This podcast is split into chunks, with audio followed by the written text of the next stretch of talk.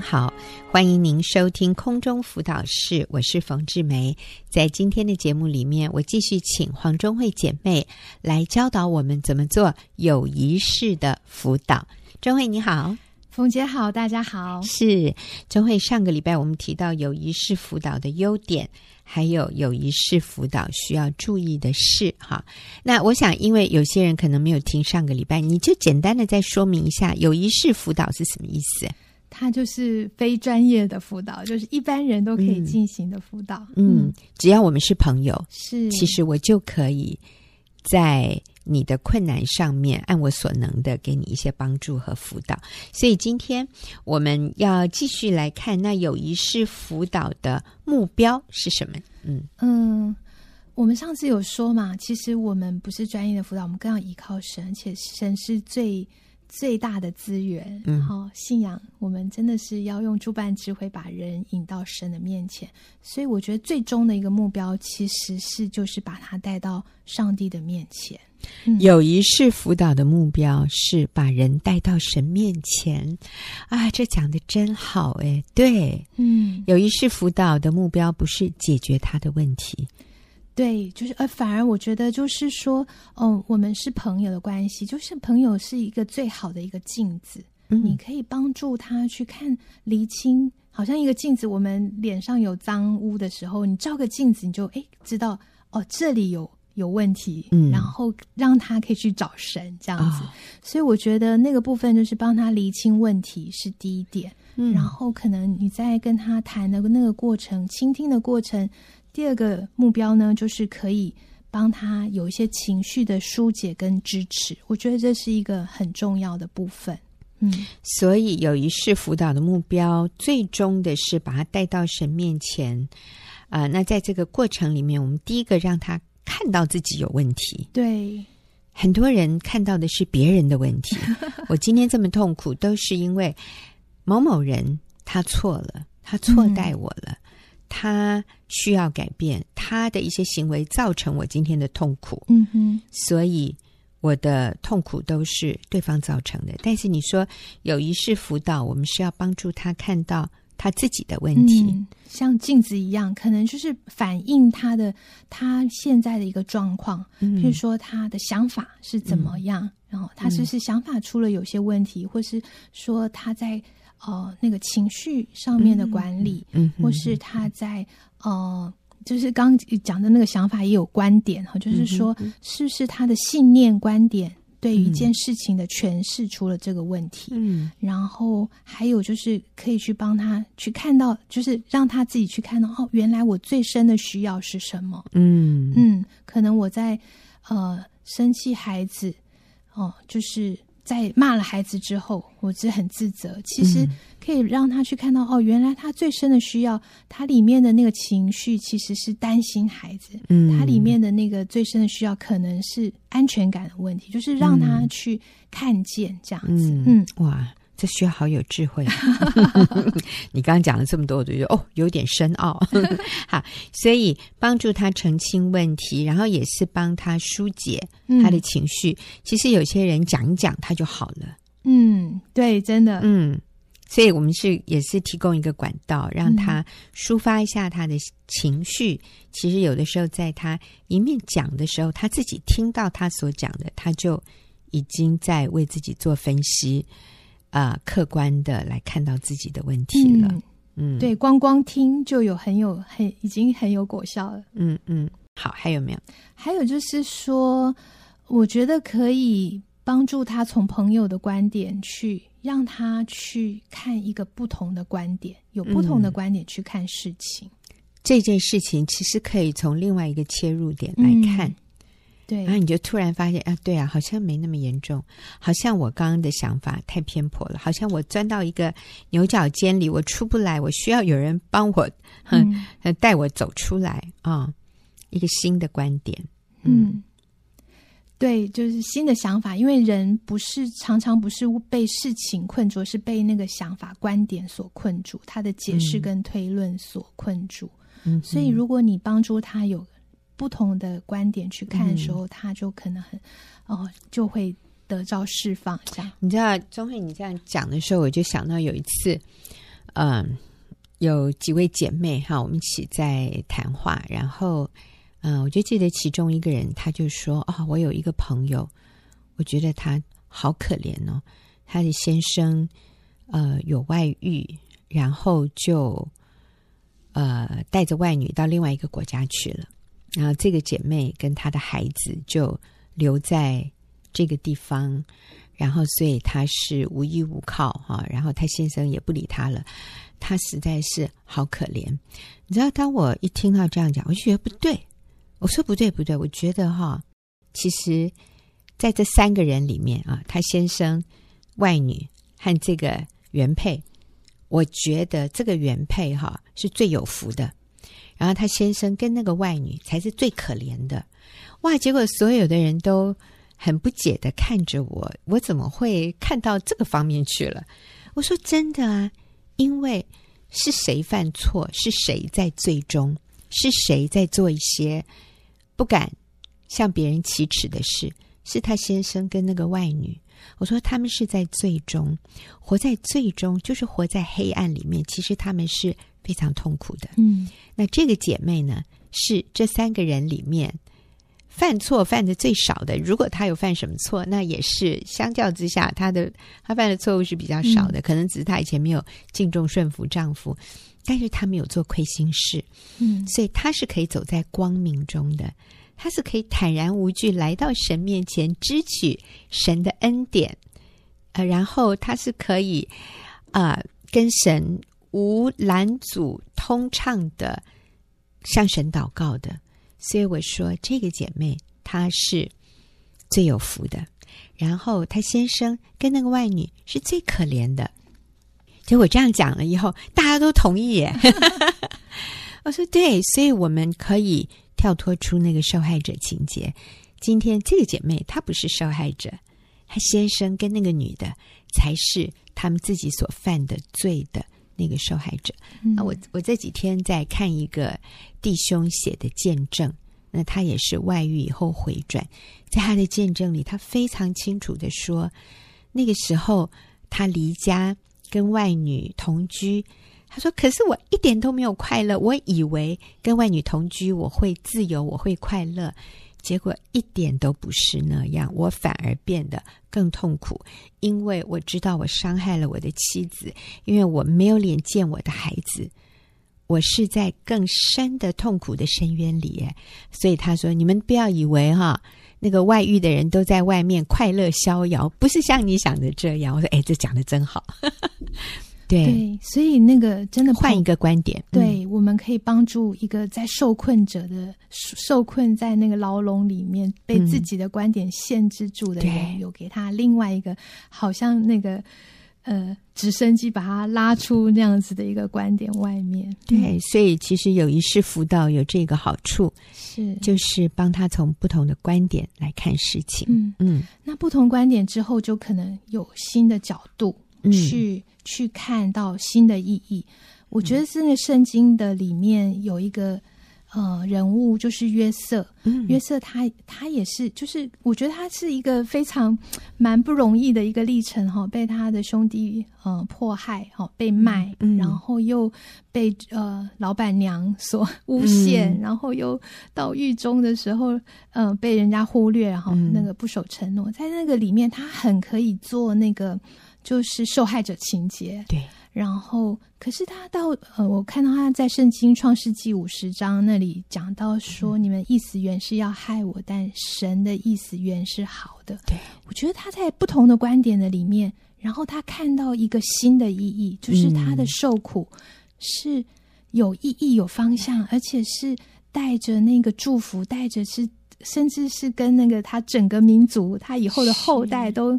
都有一个拯救的这样子的一个意义，嗯，所以我觉得就是如果我们可以帮助我们的啊、呃、所呃帮助的那个姐妹和受福者，嗯、让他们有一个不同的观点，然后看到他原来他这个受苦，这至战至亲的苦楚是是要成就极重无比极大的荣耀，嗯，让他看见的时候，那真的他就可以从那个苦中得释放。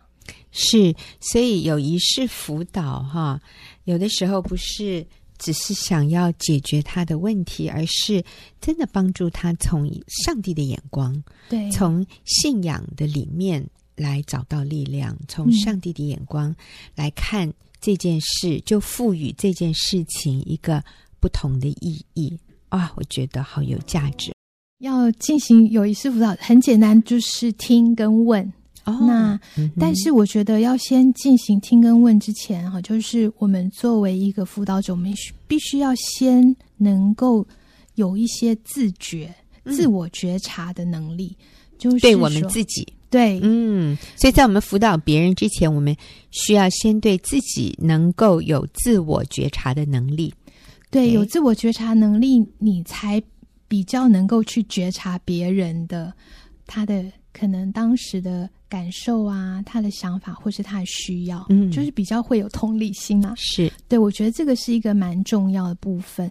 那有一个有一个影片哈，在网络上流传流传的，我很喜欢的，他就是说、嗯、这跟钉子无关。嗯、有有一个有一个很短的影片讲，讲他的题目就是这跟钉子无关啊，钉子的那个铁钉哈，这个跟那个铁的那个钉子无关。好，我我看过这个影片。很有趣，他主要是在讲说，有一个人，他是用比较夸张的方式，就是有一个人头上有一根钉子，一个女的，对，然后他去可能是 额头上一根这样凸出来很大的一个铁钉，大家都看见了，然后，然后他自己不知道，嗯，然后可是他就是去寻求帮助，然后可能是他的男朋友还是他的先生，他就去。跟他讲说，我、哦、现在有一个很大的困扰，我的头都好痛，整天痛的不得了，嗯、我真是都没有办法睡觉。然后呢，我的毛衣通通通的被勾破了，嗯、然后呢，我简直是就是心神不宁啊，嗯、我真的很很惨很糟。嗯、然后他就要不停的在讲的时候，那个那个他先生呢就。好像很忍不住说：“哎，我你你可以先不要讲，我我告诉你，你真的头上有一根钉子。”结果结果先生呃这样讲的时候，这个受助者就非常的生气。嗯、他说：“这根钉子没有关系，嗯、这个是我的感觉，我就是要、嗯、要倾诉我的感觉，嗯、你可不可以听？嗯、然后你可不可以不要不要讲话，你就听。”我要跟你形容那个痛有多么痛，这样子。然后这个男的就觉得，拜托，我只要把钉子拔掉不就好了吗？对啊，他就是尝试跟他说，你就把钉子拿掉就好了。然后，可是那个这个受助者他就说，你看，你就是要解决问题，你都没有在听。嗯，然后后来他就真的就。吞下来，然后他就不讲话，然后就咽口水，忍住不要告诉他他头上有一个钉子。然后等那个姐妹一直分分享分享，然后他就忍不住，后来他就挤出一句话来说：“啊，你真的是很难受，这样子，嗯、你真的是很过不去，这样，嗯嗯，很不容易。”哇，这个姐妹就好像就全然放松，她就觉得她的问题已经解决一半了，这样子，嗯，对。但是她后来。就呃，就是有一个那个结尾，就是他们要哦很开心要做一个拥抱的时候，那根钉子又戳到那个 那个先生，这样。嗯，那我我是觉得，其实在这个影片的里面，呃，其实这个帮助者这个先生做的完全没有错，能够解决他问题的，嗯、呃，解决这个这个要受助者的他的问题，就是那根钉子，可是却。他他这样做却没有办法达到效果的一个原因，就是，呃，受助者一开始他有很大的情绪上的需要，嗯嗯，我们必须要先去同理他，哦、呃，先去让他有一些情绪的发泄，让他的那个情绪的脑能够安顿下来之后，他才能够有那个理性来解决他的问题。嗯、然后另外一点，我觉得很重要就是。一个人要能够有意愿去改变，或是他要拔掉他的钉子，主要的是他要先看到他有钉子，嗯。嗯，他要自己有觉察到他有钉子，他才愿意去改变。嗯，对，我们常常在我们的呃生活的里面，就是我们不愿意改变的原因是，我觉得我没有问题呀，嗯，是别人要改变，嗯，对，所以是需要有那个自觉。那朋友就是一个最好的方式，就是让他像一个镜子一样，让他去觉察到他有这个问题，就有这方面的困难，这样。嗯嗯，所以钟慧，你刚刚的意思是说，我们自己哈，如果我要去辅导别人的话，我自己需要先是一个有自我察觉能力的人。嗯，我自己需要先知道我头上也有钉子，然后我要愿意把这个钉子拔掉。对，我觉得我们要先自己去训练，就是去觉察到，哎、嗯，我。的感受是什么？我的我看到什么，听到什么，然后我里面的感受是什么？嗯，然后我里面的想法是什么？嗯，呃，这种觉察，嗯，然后我最深的需要是什么？以后、嗯、我我采取的行动是什么？这种自自觉轮，呃，那种自觉的叫自觉轮的，嗯，这样子轮子的轮。哎、嗯，你给我们一个例子好不好？就是说，譬如说，哈，我以前常常就是在，我会看到我先生，就是他在房间里面看电视啊，不是，哦，然后他都不理我，嗯，嗯 然后我的想法就觉得我好受伤哦，嗯，然后我连那个 iPad 都不如，然后结婚以后就，呃，他就不理我了，不管我了，我好像深宫怨妇，嗯，然后就。我的感觉就很不好，就自怜啊、哦，然后就觉得很孤单，嗯、然后觉得被遗弃、被伤害这样子。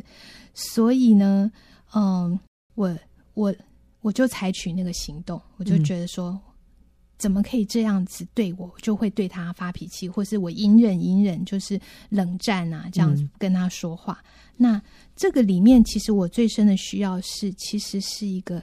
连接的一个需要，就是我、嗯、跟他连接，对生命的连接，嗯、对分享的需要。可是，可是我没有觉察我我自己的那个想法是，他根本不知道我这个需要。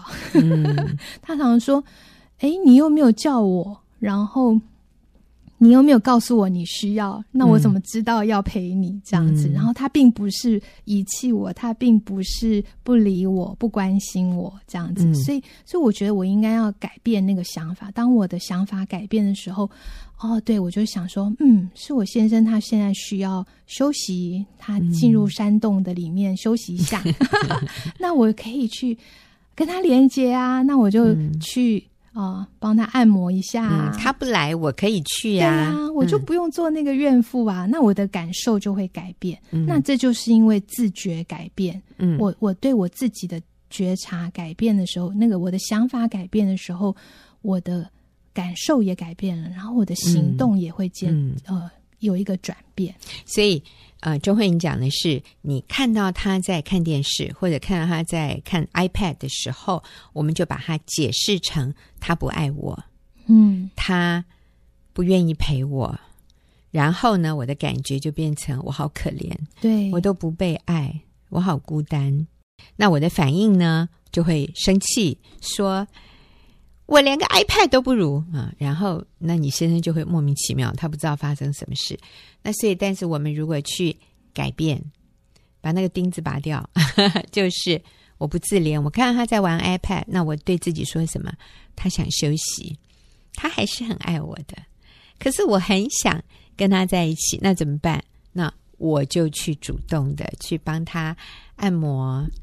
然后说：“老公，我好想你，我可以坐在你旁边吗？”好，类似这样，那他也可能玩一阵，他就会放下来。你说：“我我想跟你讲讲话。”那这个就解决问题了，而不是。认定他不爱我，然后带来很多负面情绪的反应，所以这种自我察觉是很重要的。所以在我们辅导别人之前，我们需要先辅导辅导自己啊、好，我们非常谢谢钟慧的分享。我们待会休息一下，就要进入问题解答的时间。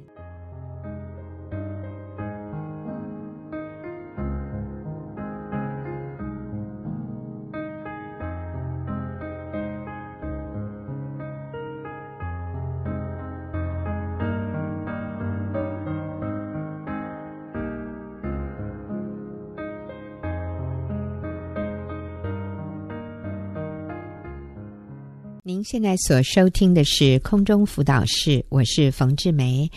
今天跟我一起回答听众朋友问题的是李玉英姐妹，玉英你好，冯姐好，听众好。嗯、是，那今天我们要回答的这个问题很可爱啊，是一位单身的，嗯、通常哈比较多是已婚的，然后有婚姻问题的、亲子问题的，嗯、请我们回答。但是这位是一个很可爱的年轻人，他说过去常听到有结婚的人分享说，在交往时。一起约定祷告寻求神，然后神就给了印证。现在我想与我交往的人一同祷告寻求印证，但我不知道该怎么求。举个例子，是求说像日头停一天这种神迹吗？我 该怎么祷告寻求？玉英，我觉得你在这方面是非常棒的辅导，你说说看。好。我真是觉得这个这对年轻人好可爱，嗯，他们真的想要寻求神，是，就是我觉得给他们按个赞，太棒了。所以我觉得啊、呃，刚刚说的，我觉得一些环境的啊、呃，或者是一些所谓的神机，嗯，一些外在的外显的一些祷告寻求的印证，我想那个不是主要，嗯，上帝对我们在交往当中的印证。主要的印证，或者对我们引导的方式，对，哎，你知道，我真的曾经听过有一个人，他这样寻求，哎，他说：“上帝啊，如果今天有人，今天哦，半夜十二点以前哦，如果有人跟我提到这个人的名字三次，嗯，那就是他了。” 结果你知道，他说晚上十一点多，真的有人跟他提了。这个人的名字，那是第三次，嗯，所以他说那就是了，是这个人就是上帝为我预备的。哎呦，我说这个好危险呢，非常危险。那那如果你当初定的是四次呢？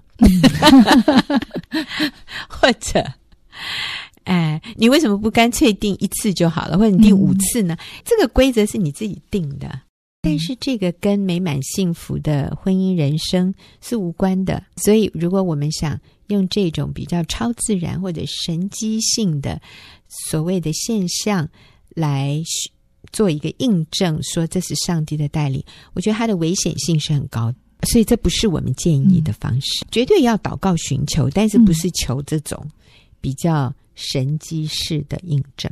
是，所以上帝其实已经给我们一些圣经的原则，嗯，因为上帝给我们自由意志跟悟性、嗯、啊，譬如说意志还有啊、呃、信念，啊、嗯，很多时候上帝是透过他的圣经，嗯，神的话，嗯，他的一些重要的原则来引导我们做人生的决定，是。有智慧的决定。嗯、所以我我从如果是在交往中的男女。嗯我给他们一些我自己个人的看法。好的，啊、第一个就是我认为啊，你要去观察，或者你们两个要在啊，很多的时候在交往里面可以透过分享，啊、嗯，你去观察对方是不是对主的尾声跟你是一样的，嗯，你渴望为主而活吗？而他是，嗯、他也是同样信仰，而且他也渴望为主而活吗？嗯，还是他对主的信仰，只是他是有做礼拜。然后，其他的生活跟这个信仰是完全无关的呢？嗯，那我想你们对主耶稣的委身跟认知是不同的。嗯，那这个未来进入婚姻之后，在很多的决策上、嗯、做决定上是很容易有拉扯的。嗯，这也是圣经说信与不信的原不相配，不要同父一恶。这个意思就是婚姻其实是一个轭。那这个恶呢？意思就是两个人要一起背着这个恶往前走，嗯、是，所以你必须目标相同，甚至你必须脚步相同，是，不然的话，诶，一个要往东，一个要要往西，是没有办法同父一恶的。嗯、信仰。信仰其实就决定了我们的人生使命、人生的价值观。所以，如果没有相同的信仰，或者信仰的这个深度有太大的落差，那我觉得，就像玉英说的，在做一些重要的决策上，例如啊。呃这个买房子啊，如果一方觉得那就贷款呢，另一方觉得哎不要哎，其实我们没有这个能力，嗯、呃，这个就会是一个很大的问题。还有有了孩子以后，是妈妈要不要自己带孩子，或者妈妈继续上班，然后呃，你们人生追求的是什么？这个都会成为很大的冲突点。错，而且这个才是进入婚姻以后非常重要的。嗯，我最近跟我女儿说，妹妹上大学，你最重要的是啊，你可能会开始有心仪的对象，但是妈妈，请你记住，嗯，你是为你的孩子选择一个敬畏神的爸爸。对，因为将来你必你们必须要。会有传承的后代，嗯，你不不是只有感觉而已，而是将来你要进入婚姻的时候，他是你孩子的爸爸，你会喜欢你孩子有这样的爸爸吗？你要想一想。是，所以我觉得我们需要从远方往前看，而不是我现在感觉很好，是，所以就是了。我觉得感觉是容易变的，对，最重要是这些价值观。对，有有的时候我们会很被一个人他外在的一些才华所吸引。我记得我年轻的时候，我就好欣赏那个会弹吉他的男生哦。我心里想，哎，弹吉他跟婚姻幸福美满其实没有任何关系哈。啊，我也记得年轻的时候，我超喜欢呃欣赏了哈那些很幽默、很会讲笑话、随便讲几句就让人笑得人仰马翻的这种男生，我就觉得我跟他们在一起好快乐。但是这其实跟人生幸福美满，跟他是不是对你忠诚，他是不是懂得舍己，也完全无关。所以我觉得年轻的时候，我以前看的灯真的都是比较表面的东西。也感谢主，那个时候没有人追求我，上帝的保护，对上帝对我的保护，真的感谢神。嗯、所以啊、呃，玉英讲的很好，我们是在为我们的孩子找一个爸爸。或者找一个妈妈，嗯、这个会是我希望成为我孩子母亲或者孩子父亲的一个人选吗？如果不是，那就根本不要开始什么样的交往关系哦。好，接着是我觉得啊、呃，我们也可以寻求父母的看法。嗯，很多的时候我们现在觉得啊，我已经成年了，我要证明我自己是 OK 的。嗯、可是我想。啊，上帝在我们的人生当中，当我们还没有进入婚姻里面，父母是非常好的一个、嗯、一个我们人生的祝福。嗯，如果我没有跟父母有美好的关系，很多时候我带着一些遗憾或者对父母的期待进入这个婚姻的时候，其实就是会失望，嗯、而且是不不是健康的，不是成熟的。嗯、所以，如果能够寻求父母的一些看法，然后双方能够得到父母的祝福，我觉得那是。非常好的开始，在这个婚姻的开始，嗯嗯，嗯，我觉得上帝也会透过父母来给我们一些意见，跟我们看不到的盲点，不要忽略这个是。这个很好的祝福跟资源。现在的文化里面似乎不太看重这个部分，我觉得在中国的文化里面，以前哈是非常看重父母的看法，嗯、但是现在年轻人呃觉得。就是我，我要跟他结婚呐、啊，然后我自己选择就够了。嗯，但是我们真的不要忽略上帝，呃，把父母摆在我们的生命当中。而且说真的哈，你你可以跟这个人结婚了，但是你还是不可能跟你父母断掉关系，或者跟他的父母断掉关系。所以在结婚以前，如果大家能够建立好一个。彼此和谐，然后彼此接纳的这样的一个关系是很重要的，所以要让你的父母知道，对，然后听听他们的想法。那当然，父母会有父母的想法，呃，常常父母是有意见的，常常父母是不认同的。那我想，我们需要啊、呃，也透过祷告来，在这个部分，我们也要看重了。那当然可能父母反对，然后最后你还是决定跟这个人结婚。但是刚刚玉英讲的就是我们要跟父母建立一个和睦的关系，否则进入婚姻以后，这个会成为我们婚姻里面的一个困扰哦。就是你的父母对你的配偶不接纳，然后你的配偶也觉得被父母亲嫌弃，所以他会很受伤。然后，这个将来带来的纠结是，嗯，是可以避免的。我觉得，如果我们够聪明的话，够成熟，对，嗯，在结婚以前，我们先得到大家的了解，然后沟通，也尊重是很重要的。啊，刚才玉英给的建议哈，第一个，我们不鼓励你去往这个神机性的印证来寻求，但是我们鼓励这个年轻人，第一个去了解对方的信仰，嗯、他与主耶稣的关系是跟你是比较是能够一致的啊，所以我们提到了那个同父异恶观念，需要有相同的。人生方向相同的价值观，然后在信仰上我们是认真的，所以第一个、嗯、先去了解他的信仰的状况。那第二呢，就是与父母的关系，嗯、呃，我们也要得到父母的祝福，呃，让父母知道我们有在跟这个人交往，听听父母的意见。呃，我记得有一次我在一所大学讲这方面的主题的时候。有一个大学生就当场举手问我问题，嗯、他说：“如果我的女朋友俏佳来跟我约会，嗯、你觉得呃这样好吗？这是一个好的交往的对象吗？”嗯、诶，我就觉得这个年他是一个男生哈，我觉得这个男生很好诶，他会认为女朋友俏佳来跟他约会是不好的。他发现这个女孩子会做这样的一个决定，代表她的生命里面有一些问题，她的价值观、她的人际关系、她的品格上面有一些问题。这个应该不是一个合适的交往的对象。所以你知道吗？这个女孩子真的不够聪明，她。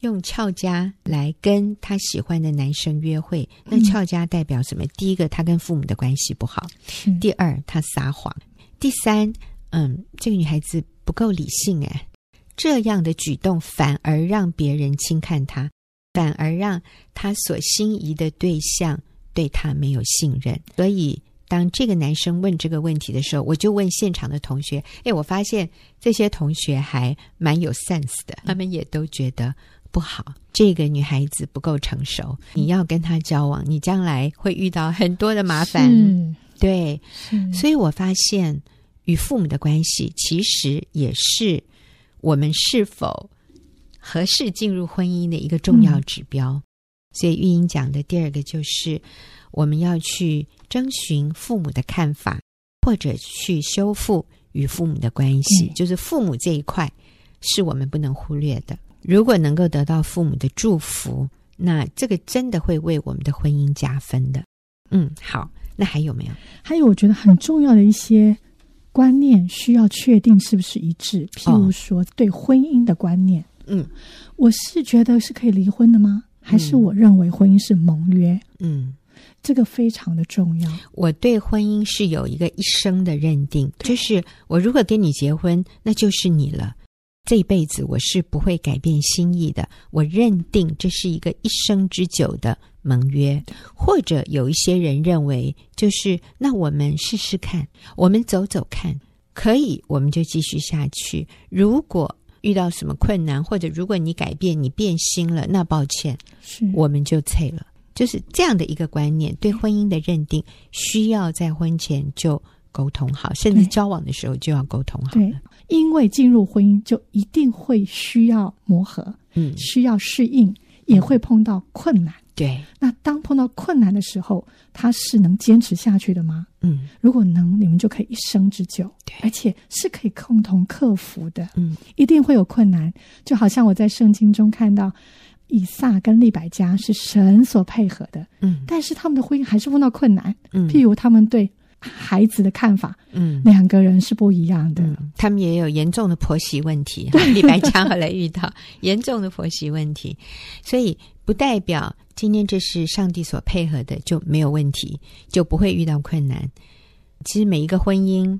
我认为，只要进入婚姻，就是神所配合的，人不可以分开了啊！所以婚姻里面一定会遇到困难，遇到困难不代表这不是神的旨意，就是说，啊、呃，不代表你选错人了。遇到困难是一定会的，就算你选对了人，都还是会遇到困难。所以不要再回去想说啊，我大概是那个时候没有寻求清楚。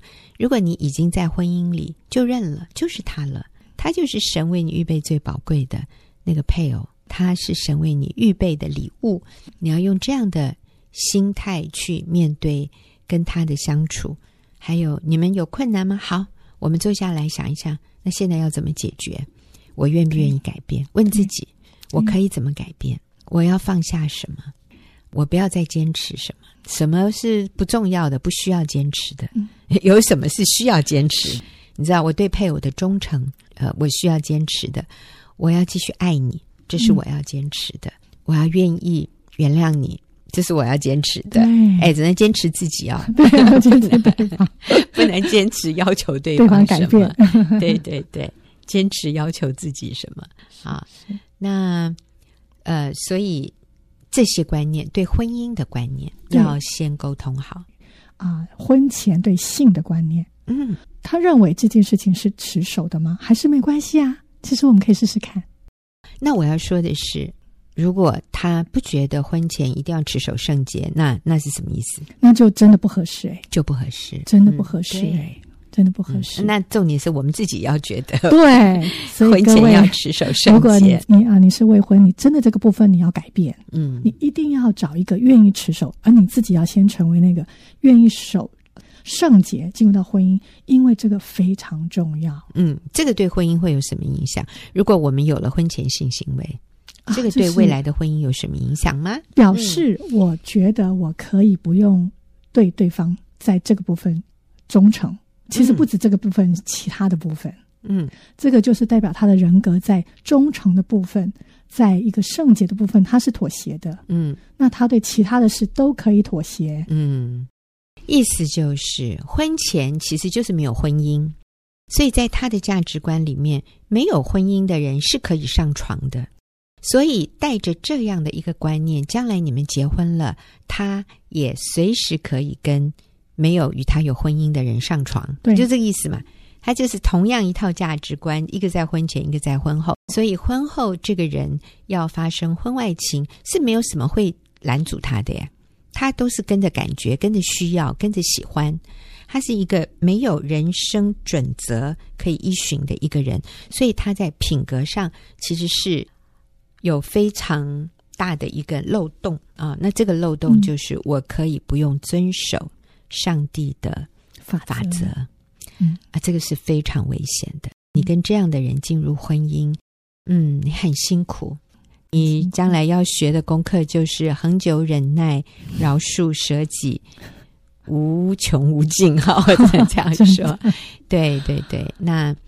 如果你，我是说你还没有结婚，你真的是可以重新考虑。然后我们自己也要成为这样的有品格，要能够被别人所信任，能够被别人托付责任的一个成熟的成年人。